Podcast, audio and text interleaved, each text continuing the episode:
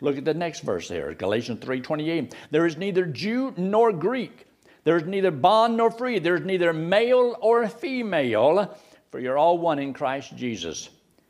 So I guess there's some things you might like about this and some things you may not like about this.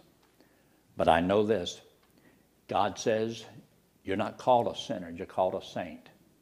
The very day you trusted Christ as your Savior, you became a saint.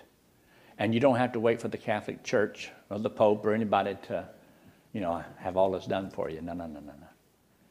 I was a saint the day I trusted Christ as my Savior. Now, I may not have lived like one, and you may not live like one, but the word comes from a Greek word hagiazo, meaning to be made pure and holy and set apart, from where we get the word sanctify or sanctuary.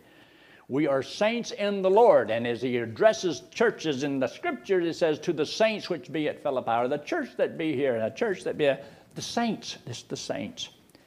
And that's you. Now, I want you to see this one. Take your Bible and turn to the book of First Corinthians. First Corinthians in chapter 2. Now, the Lord says there's three kinds of people.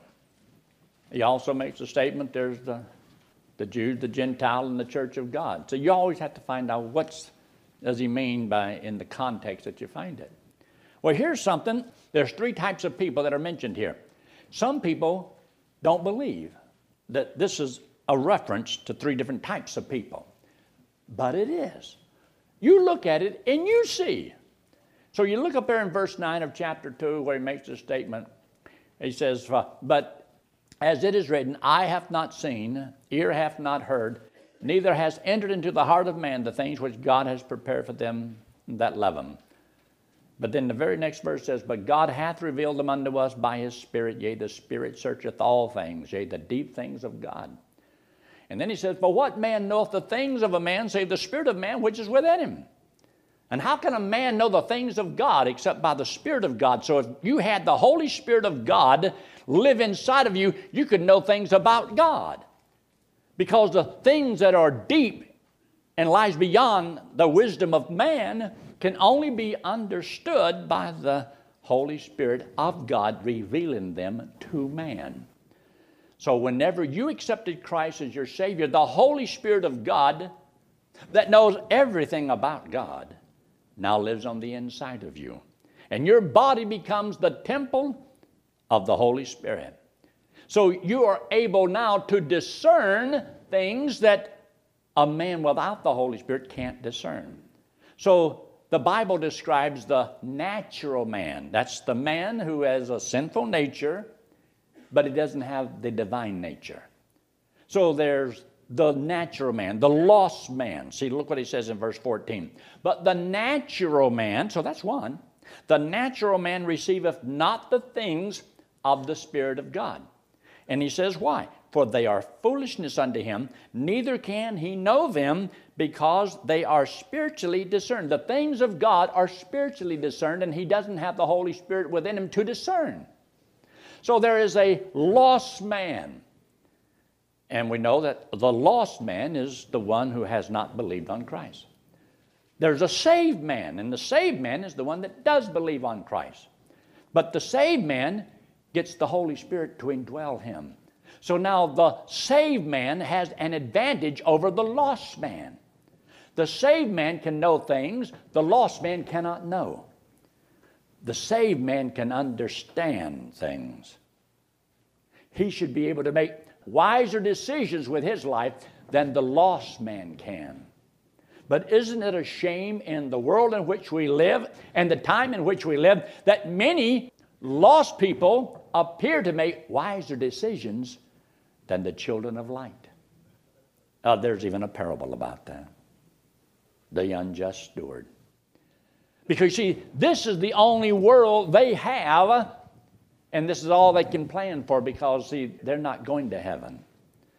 And so, what they see and touch and feel and want, desire, all those things, their whole life is built around satisfying that one thing themselves. Now, the Christian is a little bit different. So, the Bible tells us this. So, you look there in verse 15, and you can see that there is a, another type of person. In verse 15, but he that is spiritual judgeth all things, yet he himself is judged of no man. What does that mean? Oh, that's a good question. But the spiritual man has the Holy Spirit.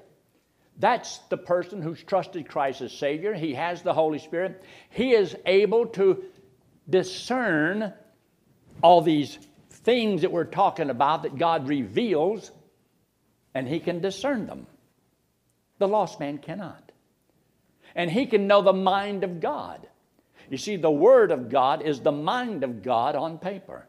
So as you study the mind of God, you'll know how God thinks what God loves, what God hates, what He desires, what He wants you to do, what He doesn't want you to do. You can discern those things because you see, you have the Holy Spirit indwelling you. And so, therefore, you can develop the mind of Christ.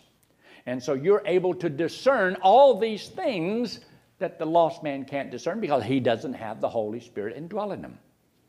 So, you look there in the next verse when he says there in the last part of verse 15, yet he himself is judged of no man, or the lost man, so he can't discern him. We can discern the lost man, and we know why he does what he does, but he cannot understand why we do what we do. You are a paradox to the lost man. If you decide to serve the Lord, he will not be able to truly realize why you do what you do, why you sacrifice what you do, and why you go and do and say and the way you live. If you're a spiritual man, so there is the spiritual man, and then there's a, another type of person that's the carnal man. So look there in chapter 3.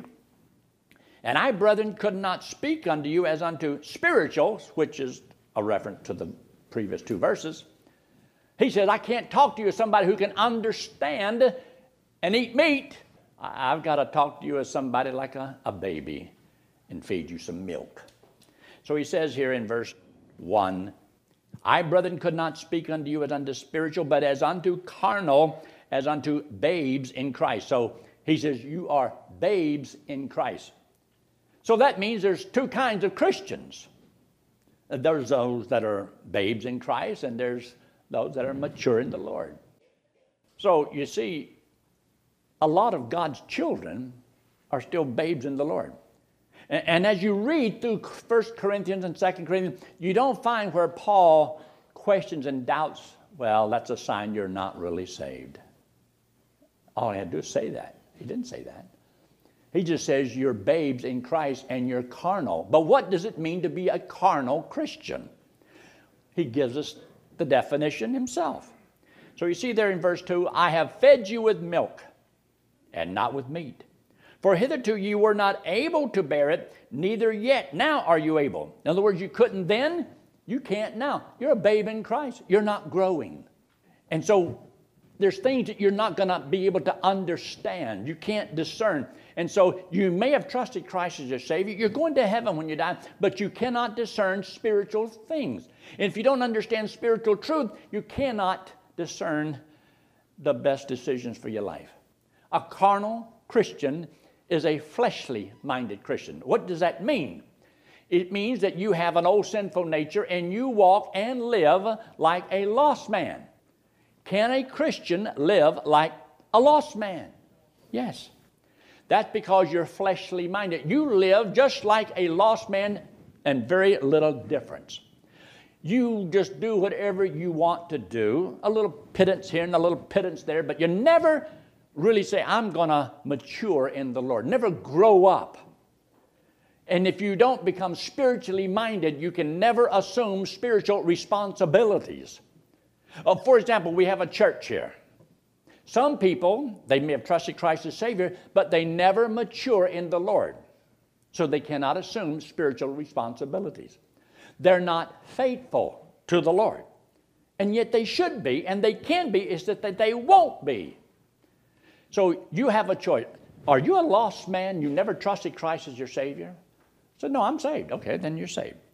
Are you a carnal Christian or a spiritual Christian? Are you mature in the Lord or are you still like a babe, fleshly minded? The fleshly minded means you're walking after the flesh like the lost man does. So look what he says here.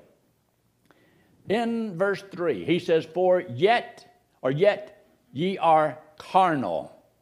For whereas there is among you envying, strife, divisions, are ye not carnal and walk as men, walk like lost men?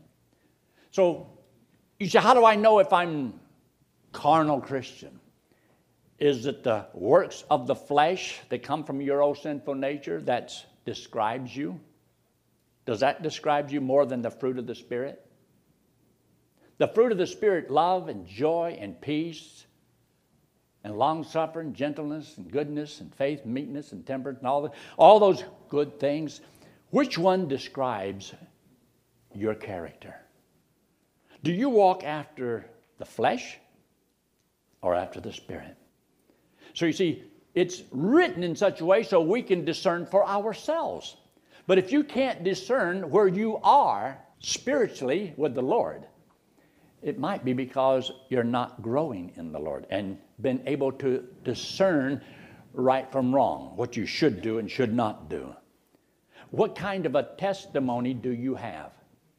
If every Christian lived like you, if every Christian followed your example, how dedicated would they be? Ooh, I had a lady walk out that door one day and she shook my hand. She says, I can hardly walk. I says, Why? She says, My toes are bloody. Says, You jumped all over my feet today. I don't purposely try to stomp on anybody's toes. I'm just want people to be aware. And if you're not very strong in the Lord and you are fleshly minded, you'll probably become easily offended. Nobody like that are here, are there? In other words, the preacher couldn't hurt you if he tried because you're so spiritually minded. It'll be just roll right off your back. But you know, there's some Christians that are still babies and they put a chip on their shoulder and just dog dare the preacher say anything to hurt their feelings. Because, see, they're already looking for a reason not to go to church. And they'll find one.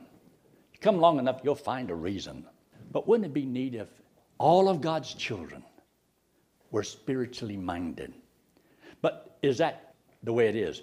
In most cases, it's not the way that he says, so you still walk as a lost man. So you go over there to chapter 4, and look what he says in chapter 4. In chapter 4, it notice there in verse 1, he says, Let a man so account of us as of the ministers of Christ and stewards of the mysteries of God. Moreover, it is required in stewards that a man be found faithful. It is required. So, how do you solve a carnal Christian's problem? You don't try to convince them that they're not really saved. No. You tell them what is required. So, a lot of times, God's children don't know what is required, they don't know what they should do. I've talked to a lot of people that trust Christ as Savior, and then several years later, they don't know they were supposed to witness. They don't know that, you know, this is God's love letter to His children. They just think it's a big old thick book for the preachers, you know, to blast everybody else. They don't know this is love, God's love letter to His children. And these things have I written unto you that believe. So those that believe, hey, this is written to you. And a lot of people don't know that. So you try to tell people what is required. It is required in a steward that a man be found rich Popular? Faithful. Just faithful. Faithful to what? Well, whatever the stewardship is. What does God require? So that's why you study the Word of God, so you'll know what He requires of me. What does God require of His children? What does God want? So as you read the Scriptures, you'll find out what God wants you to do. But if you're carnally minded, you want to live like the lost man. And the lost man lives for himself and for this world. That's what he lives for. If that's what you're doing, you're doing the same thing. I made up my mind years ago. I don't want to waste my time doing something that 100 years from now probably won't help me, won't have any value to it. And that is work for eternity, work to get people into heaven. Because when I get there, the only thing that can go there are the people that were here. You see, I can't take my house there. I can't take my car there. I can't take my clothes there. I can't take anything from this world there. The only thing we can take from here in this world to that world are souls. And that's why they are so important and so valuable. So I know that when I get to heaven, I will wish I had reached as many as I could. So therefore, that becomes my drive. Uh, me and Betty was up in Georgia, and she called me up and says, Yankee, I'm talking to those people at the, the funeral place, and we're going to have our headstones and all that, you know. Isn't that a scary thought? And she's going to have, she put on mine, the gospel driven man. I like that.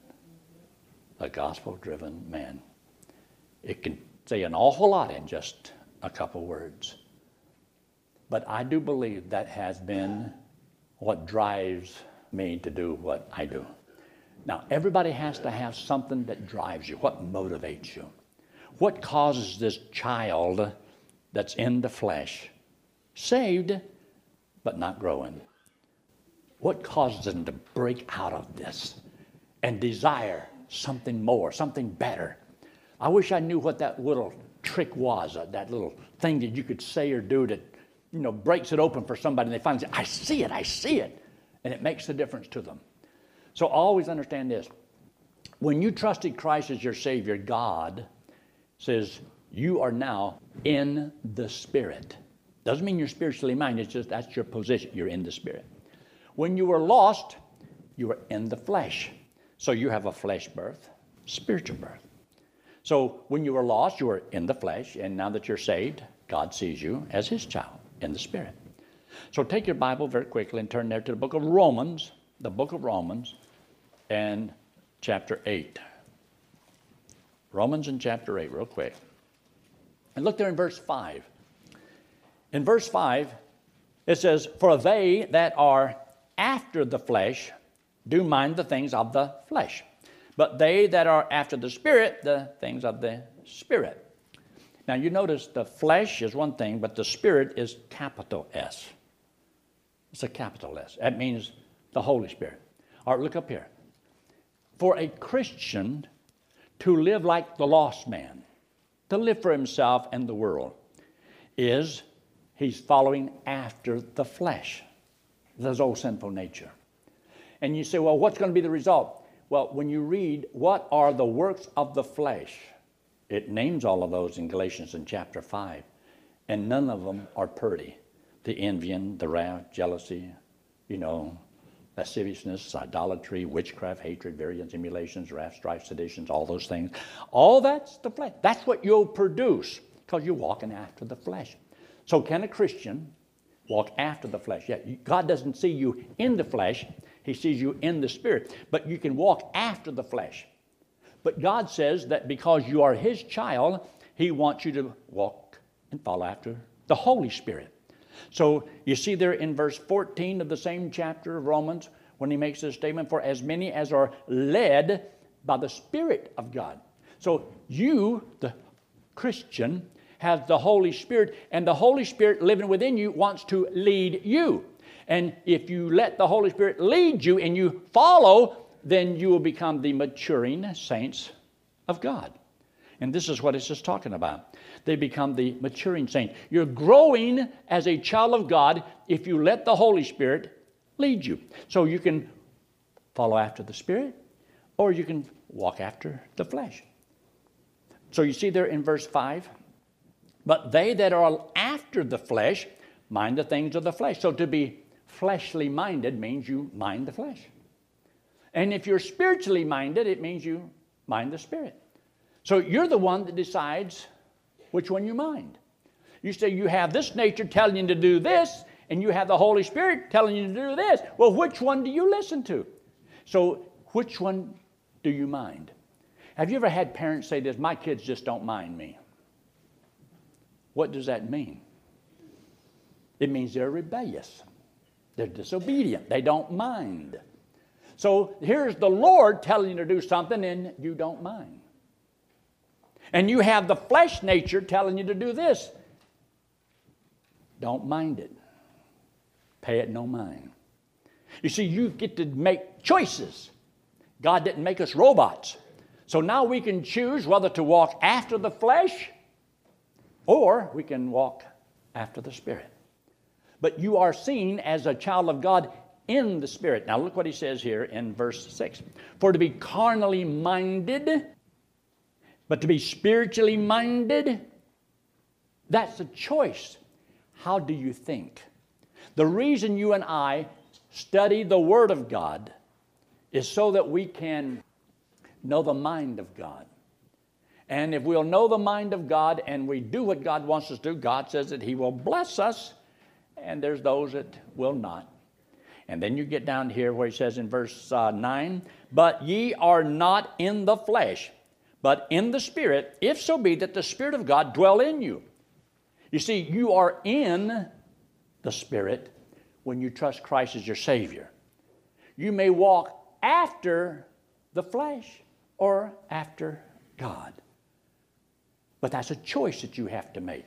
And if you make the right choice, God will richly bless you. If you don't, your Heavenly Father is going to have to chasten you because you're still His child. See, God, He chastens His children. And He chases His children because you're still His child, even when you do wrong. Even when you live like a lost man, you're still His child. And He said, I'll never cast you out, I'll never lose you. But He may have to chasten and discipline you. Don't you think all Christians ought to understand this? See, it's not that you have to do it to get to heaven, it's because you're already going to heaven. You trusted Christ as your Savior, you have eternal life, and that's best news in all the world. Look up here really quick. This is you and me, this is sin. We all have sin on us. God, He loves us. Now, He hates our sin, but He loves us. And we are in the flesh, we are lost. We can't save ourselves, we don't know how to get to heaven. Man can never think of a way. All he can think of is religion. All he can think about is what he can do that God will maybe let him in. And it all boils down to man trying to work his way to heaven because he doesn't know it's a gift. He can't know it's free. Because, see, that's truth that comes from God and not from man. Man can be religious. And so there's a lot of religions and a lot of people trusting in their religion, but God says He loves us, but He hates our sin. And for us to pay for sin, eternal separation from God. But you see, God made a way.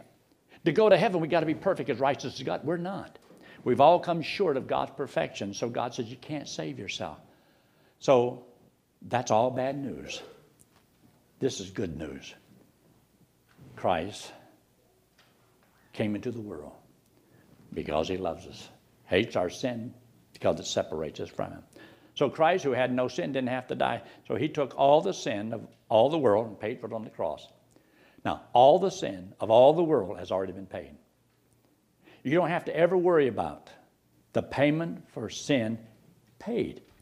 But this payment is not put to your account till you believe He did it for you. When you believe He did it for you, He puts the payment that was made to your account. And you go to heaven on what Christ did for you and God declares you as righteous as God. So that's the gift of God. It's free, it doesn't cost you anything. Jesus Christ paid for all of your sins. See, that's why he says in John 3 18, He that believeth on me is not condemned, but he that believeth not is condemned. He's condemned because he doesn't believe. See, the sin's already been paid. All you and I have to do is believe he did it for us. And once you believe He did it for you, He gives you eternal life and He'll never cast you out. And so, as a Christian, yes, you're going to heaven now. You have eternal life. God will never cast you out, never lose you. But now you have a choice. As a Christian, do you want to be a carnal Christian, a babe Christian all your life? Or do you want to mature in the Lord and be able to handle spiritual responsibilities where God, because of your faith, God can trust you to do a job for Him? Don't you want to do something for the Lord while you can? Isn't there something inside of you that says, I, I want to please my Heavenly Father? Even in spite of all my dad did, I always wanted my dad to be proud of me, even though I didn't get to know him very well. He'd always beat the tar out of me. But I never heard my mother or my father at any time ever tell me that they loved me. I never saw them read a Bible. I never saw them have prayer. I never saw them in a church. And I would love to have heard that and wish they could have trained me differently. I don't know what I would have done or anything, but I just know that I still had a respect for them. I never asked my mom. I didn't my dad. I was scared to death of him. But whenever I got me a new daddy, the Lord, changed everything. And now I don't want to be just a person who trusted Christ as my Savior and, and then live my life the way I want to. I want to please God. I want to please my Father. And I hope that makes sense to you. Let's pray, shall we? Every head bowed and every eye closed and no one looking around. If you've never trusted Christ as your Savior, would you trust Him right now? Just say this in your own mind Lord, I know I'm a sinner. Because, friend, God says we all are.